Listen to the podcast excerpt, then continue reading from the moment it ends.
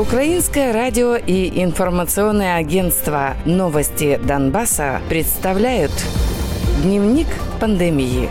Донбасс. На подконтрольной властям части Донецкой области зафиксировано 18 795 случаев COVID-19. В Донецкой облгосадминистрации сообщили, что за 17-18 ноября выявили 1071 заболевшего коронавирусом. Кроме этого, зарегистрировано еще 39 смертей от коронавируса. С начала пандемии 6129 человек выздоровели, а 314 умерли.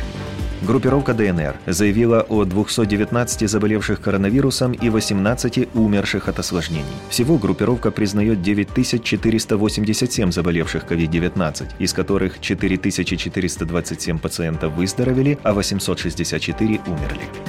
В Луганской области выявлено 99 заболевших коронавирусом за сутки. Также за сутки зарегистрировано три смерти. За все время исследований на подконтрольной Украине части Луганщины коронавирус подтвержден у 5385 человек. 2922 пациента выздоровели, а 133 умерли. В отдельных районах Луганской области зафиксировано 16 новых случаев заболевания коронавирусом и два летальных случая, заявили в группировке ЛНР. За все время пандемии формирование подтверждает 1720 заболевших. Из них 1467 пациентов выписаны, а 131 умер. У властей Украины нет данных о заболеваемости на неподконтрольных территориях.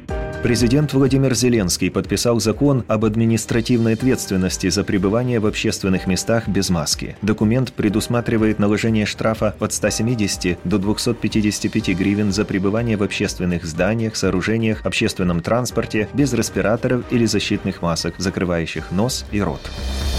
Дневник пандемии. Донбасс.